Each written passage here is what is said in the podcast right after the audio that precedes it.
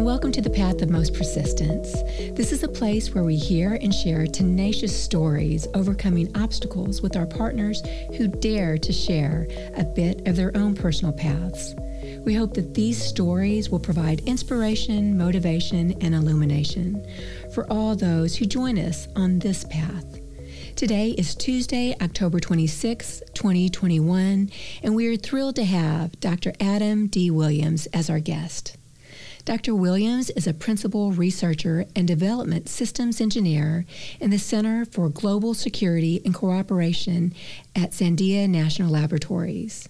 He earned his PhD in Engineering Systems from MIT, his Master's of Arts degree in International Affairs from the George Bush School of Government and Public Service from Texas A&M University, and his Bachelor's of Science in Mechanical Engineering, also from Texas A&M. Dr. Williams, thank you for being with us today. My pleasure. I'm looking forward to the discussion. Wonderful.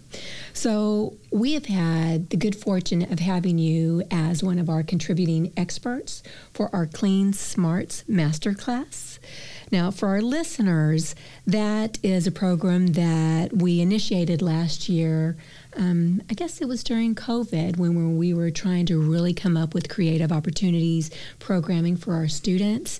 And because we're in a in, in a good situation as far as not only location, but because of our networks, we have wonderful colleagues that are in positions that are really ones that are impressive, not only on paper, but what they do day to day. And we thought if we partner with some of those experts in certain fields, that perhaps they would be willing to share some of their knowledge, their experience with students. So thank you for being a contributor to that.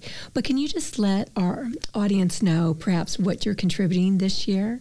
Absolutely. So, as part of the Clean Smarts program, I along with a colleague of mine from Sandia, um, Miss Charisma Jackson, we spoke a little bit about global security, the mm-hmm. last S in the SMARTS acronym. And what we provided was was an overview of many of the complex technical uh, and non-technical challenges related to the term global security. And our hope again was to help not only potentially inspire uh, folks to look into STEM degrees and STEM professions, but also to encourage more technically minded people to look beyond their uh, traditional problem set to see where maybe their skill set could serve uh, larger purposes in the world. Mm. And thank you for that. It was you and Charisma working together. That was outstanding. She was a contributor last year, right. and she did such a great job. And and I was so happy that she was coming back. But not only coming back, but bringing reinforcement. You and your contributions uh, were wonderful, and I think they're going to be very well received. Uh, our students have started to register. The school year um, has begun, obviously, right. and they're just getting in the process of, of, of beginning some of our programs. But as I you know, mentioned in the opening, we did that to create more opportunities. And for us, that was about persisting through the crisis and trying to come up with new um, programming, new opportunities, especially for our students that were at home having to right. do so much online. But I'm wondering, uh, why did you say yes to that? I'm sure Charisma had her her great proposal, made you an offer maybe you couldn't refuse, but why would you say yes to something like that?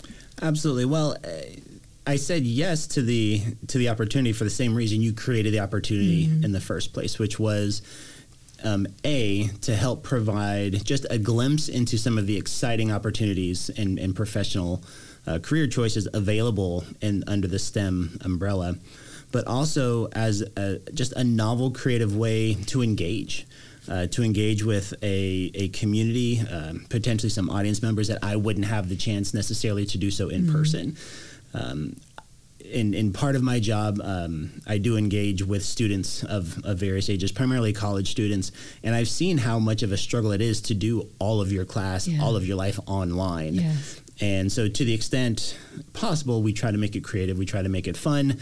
Um, and the the Clean Smarts opportunity seemed like um, an interesting opportunity, and and I, I hope it's well received, and uh, ultimately continues to breed the success that it has in the past. Thank you. I'm sure it will. Going back to those students that you work with, those college level students, is that through a mentoring program or is that part of something that you do on your own or is part of what you do with the, the laboratory? So it's primarily through uh, through my professional job. Mm-hmm. Uh, part of what I do, uh, part of the skill set that I've developed is how to help build academic programs at universities around the world. And so, as part of that, I have the opportunity to engage with young people um, from multiple countries, multiple cultures, multiple backgrounds, and it's been a lot of fun. In addition, I also mentor. Um, mostly professionally, um, a, a, little bit uh, unofficially, but I have several early career staff members and student interns who work uh, work on some of my projects, and a, and so I, I, enjoy the opportunity to help. Uh, essentially, excuse me, essentially to help them avoid some of the pitfalls I made. um, you know, one of the one of the most popular quotes in, in academia is right. You stand on the shoulders of giants. Yes and you you learn from those who have gone before. And so I'm not calling myself an academic giant by any stretch of the imagination, but I have learned a series of lessons that no hopefully doubt. I can um, impart upon some of my younger colleagues to help them accelerate their careers uh, a little bit more quickly. There's there's so much I want to pull apart there. Just um, before we get too far into the conversation, can you tell our audience a little bit about what you do, just so that I, I know your um, your title is probably a very brief compared to what your responsibilities are. But can you just give us a brief summary, just so that our audience can connect and identify a little bit more with you? That that's always the hard question. Yes. Um, we like wordy, ambiguous job titles for that reason. So yes. that way nobody asks us the follow on question. So um, I think the simplest, a simple way that I have found to describe what I do is I, I try to help develop and deploy systems level technical solutions to complex real world problems. Mm-hmm. That can range from, I, I, mentioned academic programs, that can yes. range from supporting efforts to enhance specific capabilities in a university and in a partnering country. Mm-hmm. That can include working on kind of cutting edge analytical capabilities to address um, certain elements of, of security issues in critical infrastructure or and uh, effectively everything in between. So sure. that's probably the most succinct version. Well, I, I, appreciate that, and I understand. But I, I do want to ask because um, I'm really um, intrigued. So, Adam at 13, 14 years old, is this where Adam thought he would be? Did Adam think right. that one day? Right. Great, great question. So, Adam at 13 or 14 knew that Adam liked math, science, Legos building things. I was a tinkerer. Mm-hmm. I assumed that that would lead to a career in some type of kind of traditional engineering. Um, I, I, didn't have any specific flavor in mind at the time, um, but I'd always been interested in space, right? So I figured, why not be an engineer at NASA, help build the next space shuttle, Mars rover, Mars lander, one of those options. And so f- starting in high school, I, I, began to orient most of my academic career towards favoring math and science. Mm. And then I came to A&M. Whoop. Whoop, that's right. and it was my freshman year. And I was sitting in one of, uh, I don't know if they, if they're still around anymore, but freshman leadership organizations. Mm-hmm. Mm-hmm. So I was in one of those for engineering, and we had a guest speaker. And the guest speaker's name was Jim Olson, James Olson who is now a professor out at the Bush School. Prior to being at the Bush School, uh, Mr. Olson was a spy for the CIA. And so he gave this very uh, impassioned description and talk about the merits of public service and what it's like to serve your nation in multiple facets, including as a clandestine officer.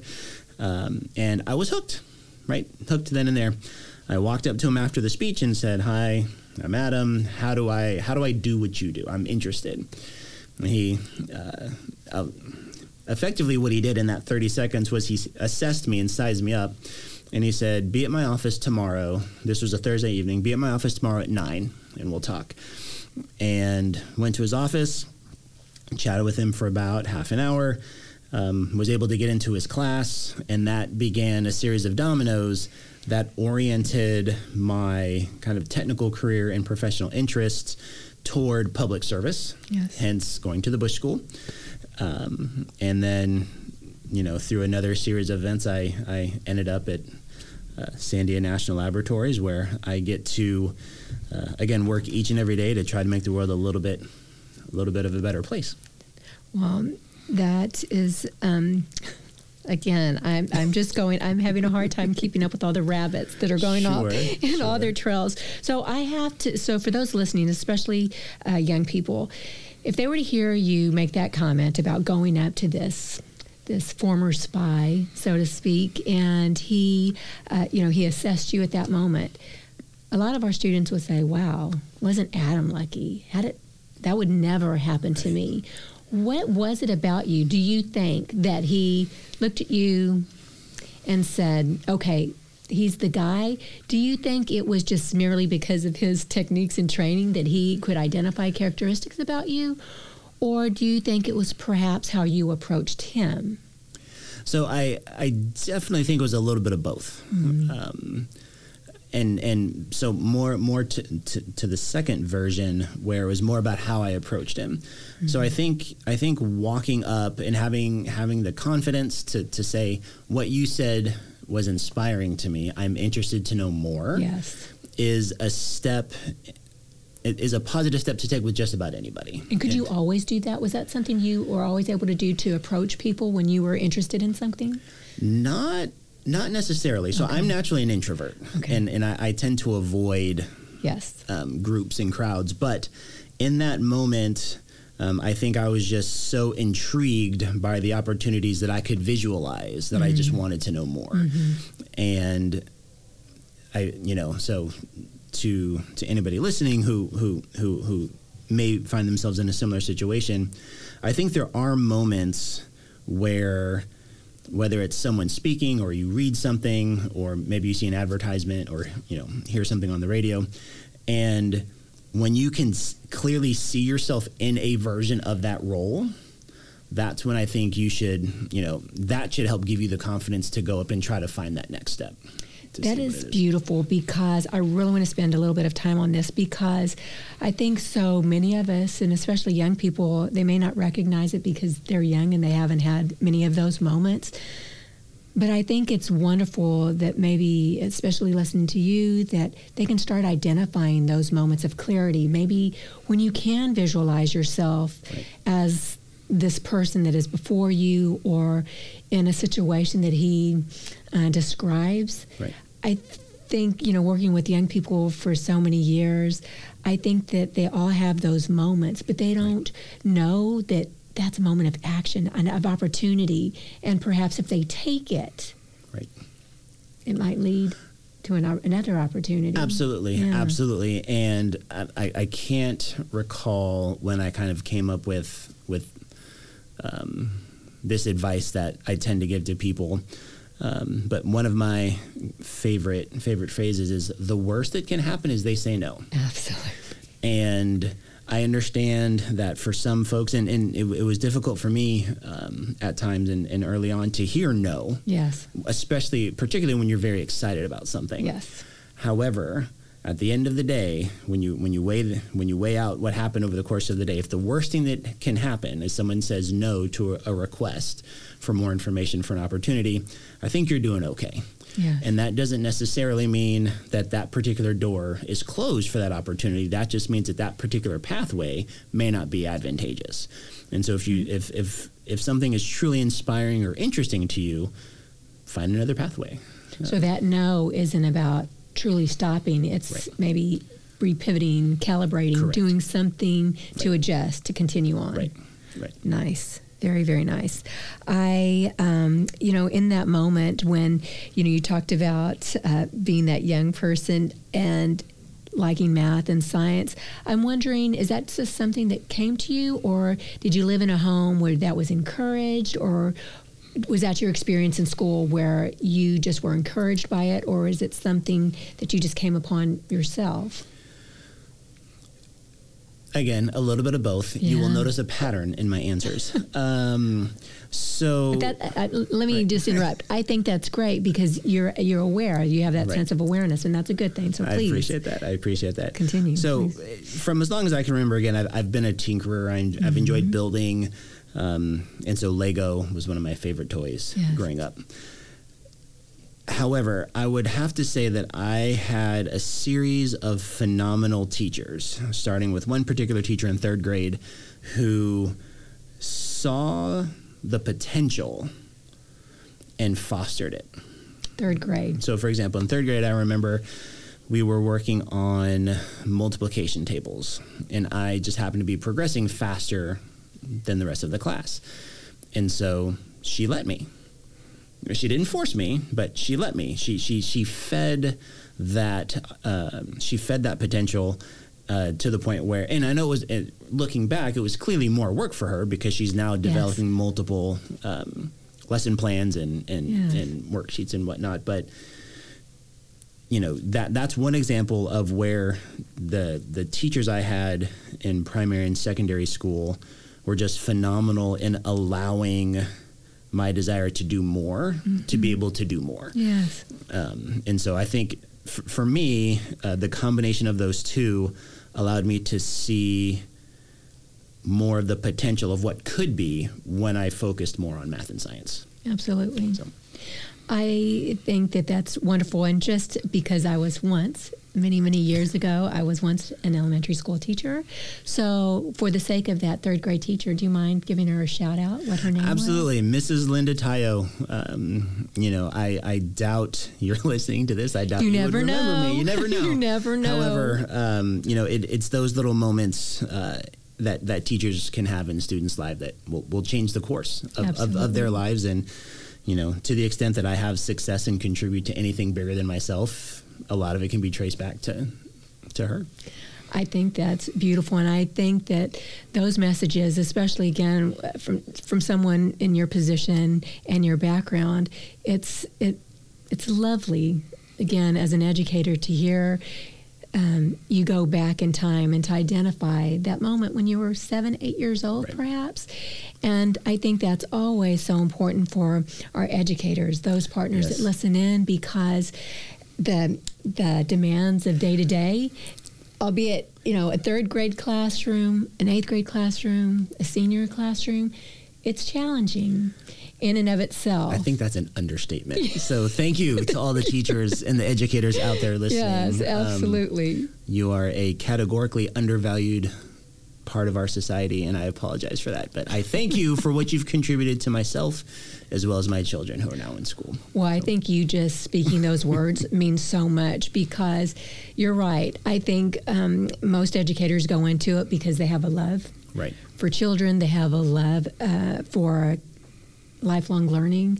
They have a love for country because they know it's a foundation of the stability of our, our country. But uh, I thank you for going back because we partner again. Not only do we do things for students, but we do things for educators, and and it's wonderful to be reminded Sure. of what they do every day is so important. So thank you for allowing me that time to, to go back to third No grade with you. my pleasure my pleasure Um, so many things. So, with you know, talking about that, going back into a little bit of your experiences at Texas A&M, I'm I'm curious how you selected Texas A&M, uh, and I'm not speaking.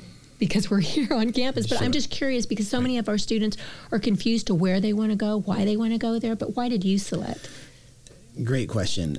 Back when I was in, in high school, um, there was a few month period where I was dead set against going anywhere in the state of Texas. So I'm going to get out. I'm going to go explore the world. Because you're a, a born and raised Texan. Yes, more or less. Okay. It's a little Okay. circuitous, but yes, I am Okay. Texan. Okay. bo- born and raised. Um, every now and every now and again, you'll hear the y'all slip out. I get so it. Mm-hmm. I. Right. um, how did I get to A&M? Right. So in high school, so you know, I was looking at schools in California. I was looking at schools on the East Coast, um, and obviously, right back in the early days of the internet, searching for best engineering programs. Mm-hmm. I didn't know what kind of engineering, just best engineering schools. Um, started looking at those lists and, and again, as as a budding engineer, there's a there's a, a, a advantage column and disadvantage column. Right, I had a Yes. whole whole table built out, but it wasn't until I got to cost, right, that all of a sudden the reality set in that okay, um, A and M still high on this list, right? Yes. Let's um, uh, let's go ahead and go there. And um, when I was, you know, as I started getting uh, into the later years of high school, I had friends who went to A and M, so I'd come down and hang out with them on the weekends and. I- really did fall in love with the atmosphere. Now, granted, driving through campus today it is much different than when I was here, and it's not bad. It's just different. It's a lot of growth. It's a Um, lot of growth. a lot of growth, which is which is um, uh, amazing for the university and for the additional students that that it can serve. Um, but you know, I remember my time here at A&M very fondly, and you know, I, I think an interesting question isn't so much why did I choose A&M out of high school. A more interesting question is why did I choose to stay at A&M after I finished my undergrad It's true. and you know a, a large part of that so when again going back to my interaction with uh, james olson um, story about uh, persistence if you will so at that point after i took his course the fall semester of my freshman year sorry fall semester of my sophomore year which was the fall of 2001 hmm. so of course right world altering events in the middle of that semester very much oriented my desire to help serve in some capacity. However, I was 40% through an engineering degree program. Mm-hmm. And for me to have switched degrees at that point to say political science or Yeah. or uh, to switch out of engineering, all of those engineering courses would have counted for two math classes. Mm-hmm. So I effectively would have been starting over.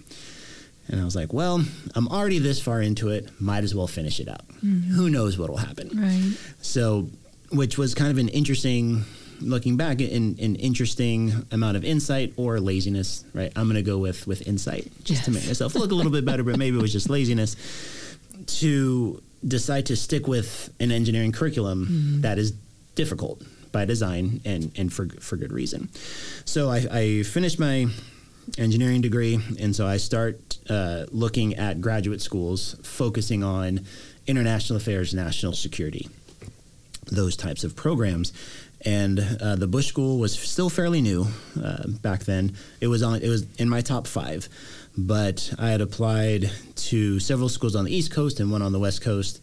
I was accepted to all but one. I got nice financial offers from most of them, but there was just something about this place. And by this, if, if you're listening and not watching this place being right, College Station and, and Texas A&M University specifically, that I felt I could have more of an impact both on the program here as it was growing, but take advantage of more opportunities that the program itself was seeking as it grew. And so that's how I ended up here.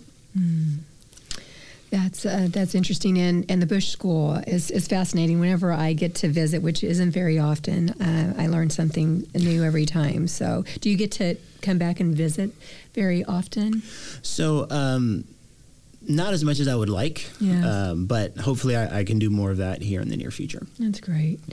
It, stretching that out a little bit further, you know, you've mentioned public service a few times throughout Yes. our talk, and I'm I know um, uh, maybe you don't have a favorite public servant out there. You probably mentioned one that is probably on up toward the top of the list, but I'm just wondering, maybe not favorite, but maybe those that have really um, made impacts that really resonate with you Sure.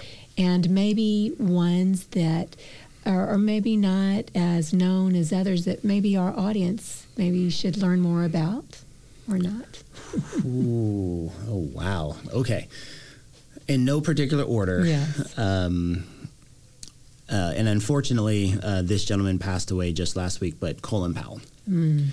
Yeah. And I never had the opportunity to meet him, but my father was an Army officer and fought under Colin Powell Oh, in the early 90s.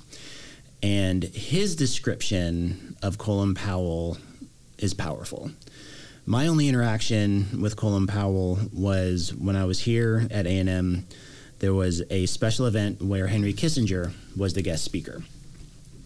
And so as the professor came out to introduce Henry Kissinger, out of the wings of the stage came Colin Powell, who happened to be in town visiting his old friend George Bush, and just his his presence and the way he carried himself, the the quiet confidence with which he spoke, um, and just the respect that he seemed to command from anybody who's spoken about him, is to me is is a, is a, a master class in character, right? Um, soft spoken, humble, but very clearly capable and excelled at his job. Mm. Um, let's see another another public servant um, that I I respect tremendously is um, Robert Gates. So former president of the university, former dean of the Bush School. And I had the opportunity to engage with him a, a handful of times. He was president while I was here at A&M. And but for me what spoke the element of of his career uh, that that put him on my list in answer to your question was the fact that he was when he served as Secretary of Defense, he did so over the change of an administration for an extremely amount of time. So he was respected enough by both political parties yes. to effectively do that job. Yes. And for those of you listening who understand the magnitude of that statement, just let that sink in and think about how much how you would need to carry yourself, how you yes. need to interact with people you agree with that you don't agree with to have that occur. Uh, and for audience members who don't understand the gravity of that, um, ask somebody, and and, yes. and it'll be an enlightening conversation. Yes. Um, those are those are two that that jump um, to to the top of my of my mind, and I could go down the, this this rabbit no. hole for a very long time. But I, I I do want to kind of mention one other, yes, one other, and it's not necessarily a specific individual right? Um, but some of the greatest lessons that I have learned in my life have been from custodial staffers. Mm. Mm.